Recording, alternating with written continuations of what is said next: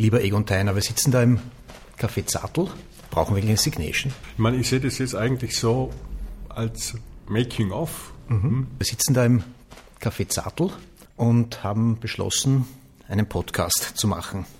Der Egon Theiner und der Tom Rottenberg bringen wie viele Jahre? Bei mir sind es bald 56. Und bei mir sind es bald 55, sagen wir 54, dann kommen wir auf 110 Jahre. Und 110 ist eine schöne Zahl. Ich meine, da fangen, da fangen ja dann auch so wirklich die, die Ultras auch an. Wir sind ja selber noch ein bisschen beim Suchen. Ja? Was mhm. soll dieser Podcast können? Äh, dass es um Laufen geht, no nah. Ja? Es gibt jene, die, die schneller laufen, die schöner laufen, die mehr Experten sind in gewissen Bereichen. Aber ich glaube schon, dass 110 Jahre halt doch einiges versammelt. Du bist Ultraläufer. Bist du eigentlich Podcast-Hörer? Hast du eine Ahnung, was es für Laufpodcasts gibt? Ich habe eine Ahnung, was es für Laufpodcasts gibt. Deswegen nehmen wir ja auch diese Geschichte hier ernst. Mhm. Es ist mhm. jetzt nicht so, dass wir jetzt hergehen und sagen, das sind äh, die zwei Alten von der Muppet Show, die sich da zu jedem Rennen, zu jedem neuen du, Aber wenn, wenn, wenn man uns einlädt und das alles testen lässt, dann bin ich gern Waldorf und du Stettler oder umgekehrt. Wir sind für alles offen. Wir sind für alles offen. Mir hat einmal ein sehr berühmter Fußballspieler, der nicht Hans Krankel heißt, aber ungefähr genauso berühmt war, gesagt, ähm, sein Terminkalender und seine Bereitschaft, Interviews zu geben, ist direkt mit seinem Bankkonto verbunden. Ich glaube, so halten wir es nicht. Ne? Ich habe vor zwei Tagen ein Interview geführt mit einem österreichischen Ultraläufer, mit einem Bekannten, der mir tatsächlich als erste Frage gestellt hat, was kriege ich eigentlich dafür? Ruhm und Karma-Punkte, sage ich dann immer. Also also Karma-Punkte habe ich dann nicht erwähnt, aber Ruhm und Ehre und aber das ist schon noch eine interessante Frage, dieses Monetarisieren des Laufsports in Österreich. Wie viele Leute können denn vom Laufen leben in diesem Land? Also richtig Profis. Äh, die Eliud Kipchoges äh, in Rot-Weiß-Rot sind irgendwie an einem Finger einer Hand abzuzählen? Im Ultralauf sehe ich da niemanden, der vom Laufen leben könnte. Also, mhm. auch wenn man jetzt an Florian Grassel denkt, der ist zuerst einmal ein erfolgreicher Unternehmer. Mhm. Esther Fellhofer, die jetzt ja auch den Wien rundum um in einer Wahnsinnszeit gewonnen hat. Die ist ja, glaube ich, bei einer Molkerei in Tirol angestellt. Hm, Qualitätskontrolle. Rennt dann von allem zu allem oder wie muss man sich das vorstellen? Also die, äh, nein, nein, sie, sie arbeitet in der Qualitätskontrolle mhm. in, bei Tirol Milch, hat einen normalen, ich sage es jetzt einmal so, 9-to-5-Job. Mhm. In Wörgl, da hat sie so eine Alm, so wie jeder von uns eine Trasse hat, die Prater Hauptallee oder mhm. läuft sie eben da von Wörgl die 600 Höhenmeter rauf und runter, zwei, dreimal am Stück, jeden Tag. Aber davon leben, von dem Laufen, meine, wir müssen halt da hergehen und sagen, es gibt so wie viele wunderschöne Laufserien von Golden Trails und UTMB und bei UTMB und so weiter. Preisgelder, hallo, da sind dann die Eventorganisatoren immer halt schon auch sehr zurückhaltend. Beim Golden Trail war ich ja mit dabei bei den Amerika-Rennen und das ist ja absolut irre. Da hast du ja Superstars, die äh, Weltmeister in allem und jeden sind. Leute wie ein Remy Bonnet, der ist äh, im Traillauf äh, im Augenblick das Maß aller Dinge. Also Menschen, äh, die sich nicht mit den Namen auskennen. Das ist ungefähr der Elliot Kipchoge des Berglaufens im Augenblick. Der wohnt dann auf einem Campingplatz gemeinsam mit anderen Leuten in einer dreimal drei Meter Blockhütte, wo man dann 350 Meter zum nächsten Klo gehen muss. Das sieht man ja alles nicht. Also das ist ja doch ein Sport, der für viele, auch für Weltelite, sehr rudimentäre Bedingungen ab und zu bietet. Ja, bin ich voll bei dir. Und jetzt eben auf, der, auf, die, auf die Frage zurückzukommen, wer kann in Österreich davon leben? Niemand bis fast keiner. Wir wollen übers Laufen reden.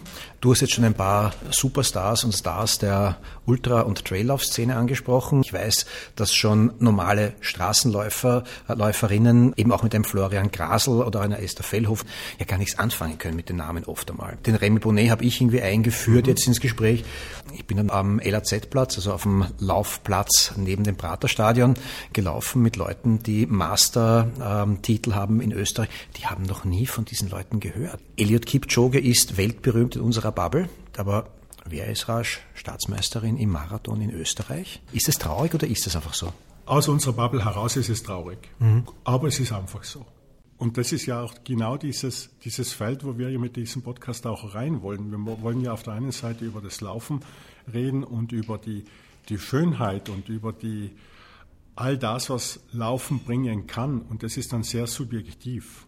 Laufen ist was Individuelles und ich glaube, dass es, also ich ziehe denjenigen, diejenigen vor, die die Namen nicht kennen, aber sich selber körperlich betätigen und sagen, ah, wie schön ist es, da abseits der Prater Hauptallee eine Handvoll Kilometer da durch den Prater zu laufen, als diejenigen, die sich super top auskennen, die Weltrangliste der World Mountain Association rauf und runter beten können, aber selber nichts tun. Das ist ja mal so mein Zugang. Das, Im Marathon weiß jeder, dass so der Weltrekord plus minus bei zwei Stunden liegt. Mhm. Und hat eine Vergleichbarkeit zur eigenen Leistung. Oder wenn ich so Hat es das? Hm? Hat's das? Können Normalsterbliche diese zwei Stunden am Marathon mit ihrer eigenen Leistung irgendwie vergleichen? Ja, ich, ich brauche eben mehr als doppelt so lang. Das mhm. ist ein Vergleich. Also ich mache das mit meinen Laufgruppen. Ich habe so jeder Mensch Läuferinnen und Läufer, mit denen laufe ich dann auf der Hauptallee diesen berühmten Kipchoge 100er. Und da steht dann ja 1702 oder 1703 Sekunden darfst brauchen. Und das sind Menschen, die eh fitter sind als der klassische Couch Potato und diese 150 Bewegungsminuten, die von der WHO empfehlen, empfohlen werden, auch wirklich einhalten und überschreiten. Und wenn die 20 Sekunden für die 100 Meter brauchen, dann, dann, dann reden die eine Woche lang im Büro drüber.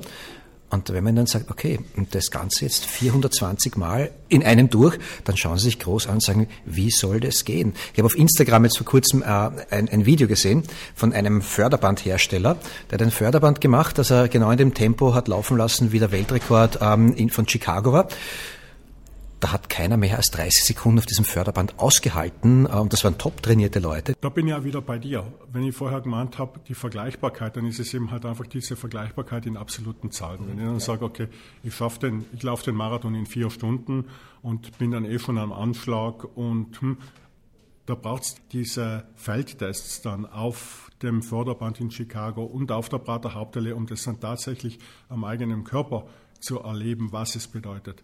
Aber allein die Vergleichbarkeit zu sagen, okay, ich brauche vier Stunden und bin dann am Ende. Mein Vereinskollege läuft den Marathon, wenn er, wenn er zwei Stunden 40 braucht, ist er sauer. Wenn der mir sagt, wir können ja zwischendurch einmal so locker laufen gehen, hm, und ihm dann sage, okay, was ist locker laufen? Und der mir sagt, ja, das sind dann eine Handvoll ambitionslose Kilometer in einem 4 Minuten 30 Schnitt. Mhm. Sage, okay, wird sich in meinem Leben wahrscheinlich nicht mehr spielen. 4 Minuten 30 pro Kilometer ambitionslos. Mhm. Ne? Also ich glaube, allein, dass wir jetzt dadurch ja durch ein bisschen plaudern, denken andere auch wieder drüber nach und sagen, okay, was, was bedeutet es wirklich? Was, mhm. was bedeutet es wirklich, wenn der Hannes Namberger den Lavaredo Ultra Trail in Cortina 120 Kilometer, 6000 Höhenmeter oder 5500 Höhenmeter in zwölf Stunden läuft? Was, was ist, wie, wie kann man sich das vorstellen? Greifbar machen ist schwierig, muss man selber austesten, muss man selber mit, eben gerade mit dem Hannes Namberger, das ist einer der, der besten, wenn nicht der aktuell beste deutsche Ultratrailläufer, gerade vor kurzem geredet. Der ist beim Ultratrail du Mont Blanc äh, 1100, 1200 Höhenmeter in der Stunde gelaufen. Also das sind dann schon Dimensionen, da muss man sich schon dann ein bisschen darauf einlassen, um das dann auch ja, zu begreifen, zu realisieren. Wäre schön, wenn da unser, unser Gespräch, unser Podcast vielleicht was dazu beitragen kann dein Vereinskollege sagt, ambitionslos 4,30, dann kommen Leute und sagen, ja, ich würde gern laufen, aber ich traue mich nicht mit dir zu laufen. Ein kleines Erlebnis, das ich einmal gehabt habe, ich bin mit einer guten Freundin einmal auf der Hauptallee gelaufen, die ist nach äh, sieben Jahren nicht laufen wegen Kind zum ersten Mal wieder gelaufen. Eine Minute 30 laufen, dann zwei Minuten gehen, eine Minute 30 laufen, zwei Minuten gehen. Sie wollte sich am liebsten einen Papiersack über den Kopf ziehen, weil ich meine, ja, da laufen ja so viele gute Läufer. Und dann ist da Andy Wolter an uns vorbeigezogen, natürlich mit einer Geschwindigkeit, Geschwindigkeit, wo ich geglaubt habe, ich sitze auf einer Parkbank und für ihn war es Grundlage. Aber er kommt dann zurück und sagt, du, das ist total super, was du machst und es ist genau richtig, dass du das machst und ich habe total, totalen Respekt vor dir. Eben weil er auch weiß, wie das ist, sozusagen wie sich selbst zu steigern. Da geht es gar nicht irgendwie darum, dass die Geschwindigkeit und die Ausdauer von dieser Frau etwas, äh, etwas war, wo er drüber steht, sondern er weiß, was es bedeutet, sich um 10 Prozent, 20 Prozent am Kilometer verbessern zu wollen. Und das finde ich ja sehr spannend, dass egal, wenn man mit Spitzenathleten, Athletinnen plaudert, dass die gerade vor diesen Nobodies, vor den Normalos, vor diesem äh, Anna Durchschnitt und Otto Normalverbraucher nie auf die herabschauen. Und in meinen Kolumnen und meinen Texten gibt es immer Leute, die schreiben, das ist ja alles nicht schnell, das ist alles nicht wertvoll. Das sind immer so Männer, so in unserem Alter, die brauchen halt jemanden, auf den sie sich draufstellen können. Wie ist denn das in deiner Welt bei den Ultratrailläufern, bei den Ultraläufern? Kann ich eins zu eins bestätigen. Vielleicht jetzt ist, ist man im Mittelfeld nicht so auf andere oder vergleicht man sich nicht so mit anderen, weil jeder mit sich selber genug zu tun hat. Aber ich bleibe beim Hannes Namberg oder auch beim Florian Grasl oder bei anderen echt guten Ultratrailläufern, die sagen, die wahren Heroes sind eigentlich diejenigen, die am Ende kurz vor Zielschluss reinkommen, mhm. weil die brauchen für die gleiche Runde doppelt so lang oder länger als ich. Die sind zwei Nächte draußen, ich bin eine Nacht draußen, wenn es am Abend losgeht. Ich bin bald einmal wieder fertig mit meinen, mit meiner, mit meinen Anstrengungen. Und dann gibt es diejenigen, man, da bin ich schon längst wieder daheim, hm, die sind immer noch unterwegs. Mhm. Hm. Und das sind die Heroes. Da sieht man dann auch die, diesen respektvollen Umgang, mhm.